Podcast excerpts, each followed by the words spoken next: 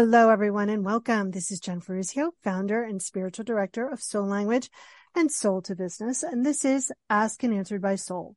This podcast is dedicated to providing you with tangible tools to embody your divinity and create a life based on freedom. Each podcast is focused on a topic that will guide you to listening and utilizing your essential nature. During each show, I ask an expert three key questions so you can understand that you're not alone on this journey and that your soul is the key to forming a life full of abundance, purpose, and passion. The goal of each interview is for you to take away a practice that you can do right now to change your life and understand what assistance is out there in the universe to support you. Today, we're talking to Cindy Benzenera. God, I hope I got that. Benezra. Right. Benezra. Oh, so close. Benezra. And we're talking about how to forgive. Let me tell you a little bit about Cindy. She's the author of Under the Orange Blossom. She's an advocate for sexual abuse survivors and co- co-owner of Elite Events Seattle, a luxury event business. Hi, Cindy. Hi. It's so good to be here with you. I'm excited. So I always start the, with the first question, uh, which is what has your soul or your essential nature shared with you throughout your own journey? Life is hard, but finding a really great podcast makes the days go by so much easier. Hi, my name is Blue Telusma. I'm a writer, an emotional intelligence coach, and the host of Humanize with Blue Telusma, a podcast where we believe that when you humanize everyone in the room, a great conversation is almost guaranteed. Join us every week here on Electricast as me and my guest co-hosts unpack big topics and interview even bigger personalities with a sense of humor and a dash of mischief. If you're looking for a new best friend in your head, we've got you covered. Electricast. Um, I think my soul has um, taken the long road to bring me here to this moment. I feel that um, not always do we know what our sole purpose is in life. And sometimes we're born with a beautiful, right away intuitive knowing of what we're going to do. However, if uh, for those of, that are listening, um, I feel that I didn't know what my sole purpose was, and I was searching for it. Um, constantly. And now that I'm 60, I didn't realize my sole purpose until I was at 50. And my purpose is that um, everything had a stepping stone effect. It led me to this moment. And this time in this place, I had to go through some things and some growing pains. And um, that purpose would be to find my voice, to find others and let them know that they're not alone in different forms of trauma. Yeah. It is our greatest desire for most humans to be seen and heard. And when that right is taken away, especially in trauma, it has a never ending lasting effect. Um, and we get to kind of really approach each day with the knowing that we are safe, supported and provided for. And sometimes when we don't have that in childhood, it kind of rocks the boat a little. And your mm-hmm. book is all about your er, your childhood and how that impacted you and how you kind of in quotes over overcame that. What has been the biggest lesson that you learned around forgiveness? I realized that um, to each their own um, but i believe that forgiveness in everybody is a process. Um, i I feel that's a universal process that we go to and it's a choice. It's a choice to forgive or not to forgive. And I believe that we define forgiveness in different ways. Um, personally, uh, my father was my, um, my abuser. And, um, if you would have told me 20 years ago that I was going to move past um, and forgive and have a, a place of forgiveness in my heart with my father. I would have, I would have told you absolutely hands down. I would have sworn on it that that would never happen, that I would never be able to move through all the angst and pain of that. Um, I think it was what I realized that it's a journey and um, you don't know where you're going to go in that journey but um, being open to the journey is a huge part of that process and um, did I forgive my father? Some will say, Oh, yes, absolutely. You forgave your father wholeheartedly. What I didn't forgive is the act. Um, I have forgiveness in my heart and it was a process of letting go. And I believe forgiveness is, um, freedom of mind, freedom of heart, and it's a release. And that to me is a definition of forgiveness, that it doesn't hold a cellular spot in my body anymore. And it took me a long time to go through that journey. Um, and some years I, I thought I was free and some years I didn't. But when I was able to take care of him, um, I was able to go full circle. And I don't believe you have to go full circle. It's just your own personal journey. It's how it's the listening to your inner voice of what that process is and respecting it. Yeah. I, you know, I think people believe that forgiving someone or something, you have to like the situation. And that's not what it's really about. It's about exactly what you said, no charge, right? That situation has no charge for you. And that's really for you. That's not for them.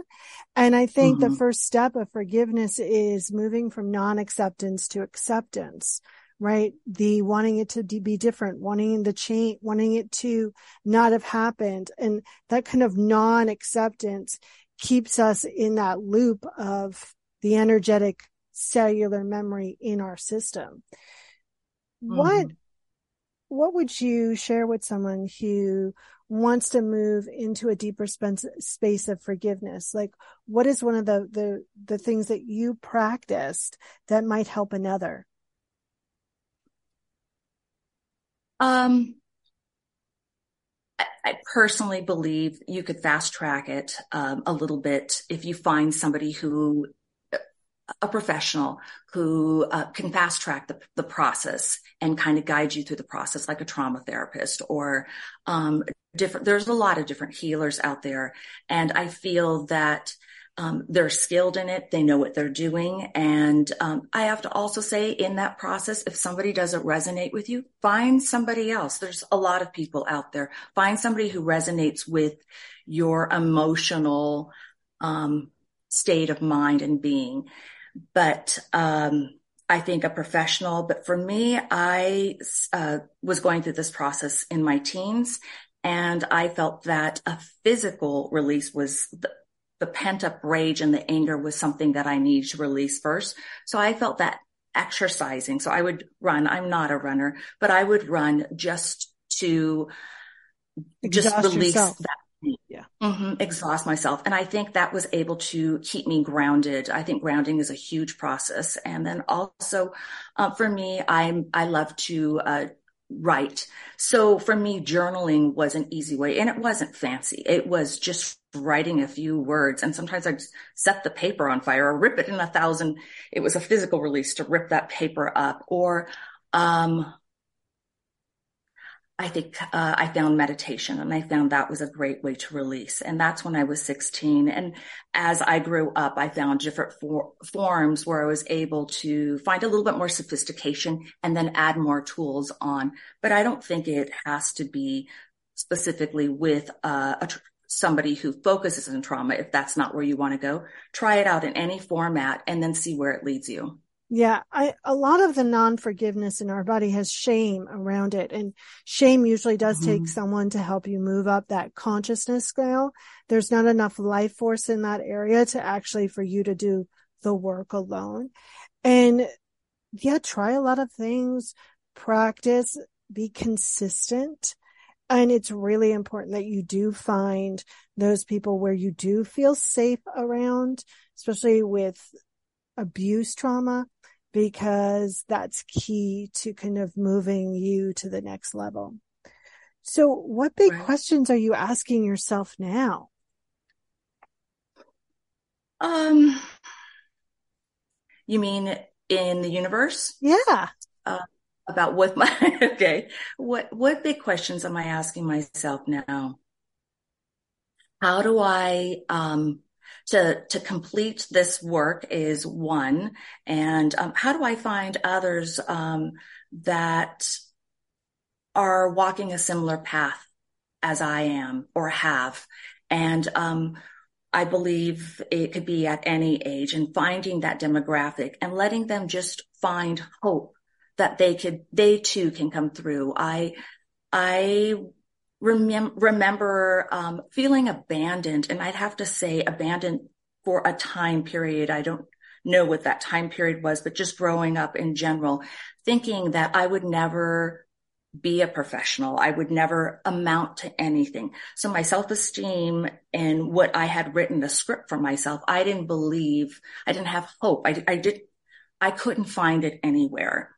Um, uh, yes, I had a, a higher purpose and self, and but I did not see examples where people were talking about this and sharing this openly, and I did not see um, outcomes of this. So I think that's something that I'm very driven is to find that demographic and let others know. And I really believe if you are willing to put the work into finding a release or finding others who have walked a similar path that you will find that you you will. And i i also believe that you will heal the way you want to heal. It's not a straight line. It is a, a complete zigzaggy line. Um but i do believe that you'll get there. Yeah. I believe that everyone come back can remember that they're whole and complete. And and it's right. It's not you know there's no rhyme or reason to the healing journey and you mm-hmm. can't model that healing journey off of someone else, but you can know that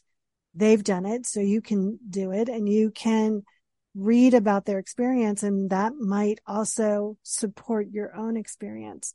So speaking of that, how do people get more of your goodness? How do they get a, your book? Tell us a little bit about where they can learn more about you.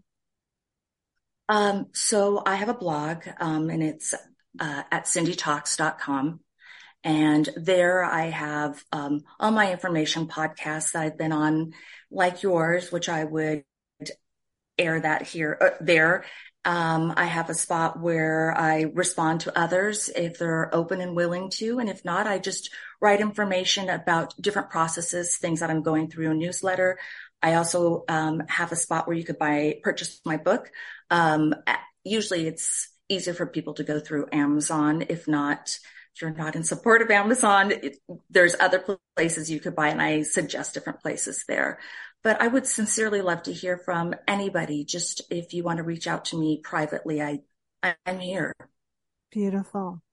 So my last question is, if you were a magnet on whatever you call your higher powers refrigerator, what would your magnet say?